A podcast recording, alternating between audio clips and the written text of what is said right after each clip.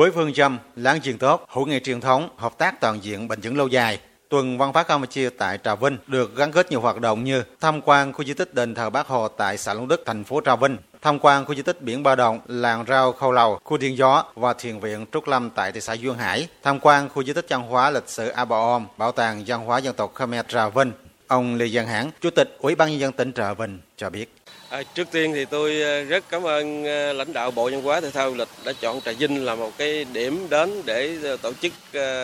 một trong những cái nội dung mà trong chương trình tuần văn hóa Campuchia.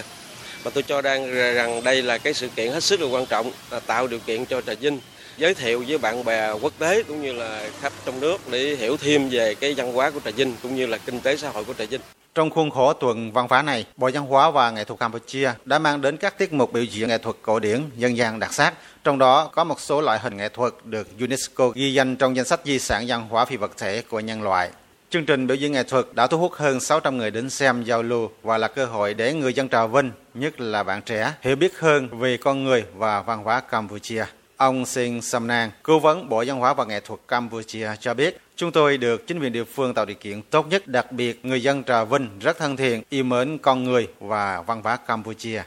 គឺខ្ញុំសូមសរសើរដោយស្មោះនៅពេលដែលមកដល់ទឹកដីតាវិញហ្នឹង khi đặt chân đến Trà Vinh, chúng tôi được tiếp đón rất chu đáo, nồng ấm. Không chỉ cấp lãnh đạo mà người dân Trà Vinh rất quan tâm, yêu thương con người Campuchia, văn hóa Campuchia. Đặc biệt người dân đến xem, đón nhận nghệ thuật truyền thống Campuchia rất chân thành và nhã. Điều này minh chứng về tình đoàn kết bền vững giữa Campuchia và Việt Nam.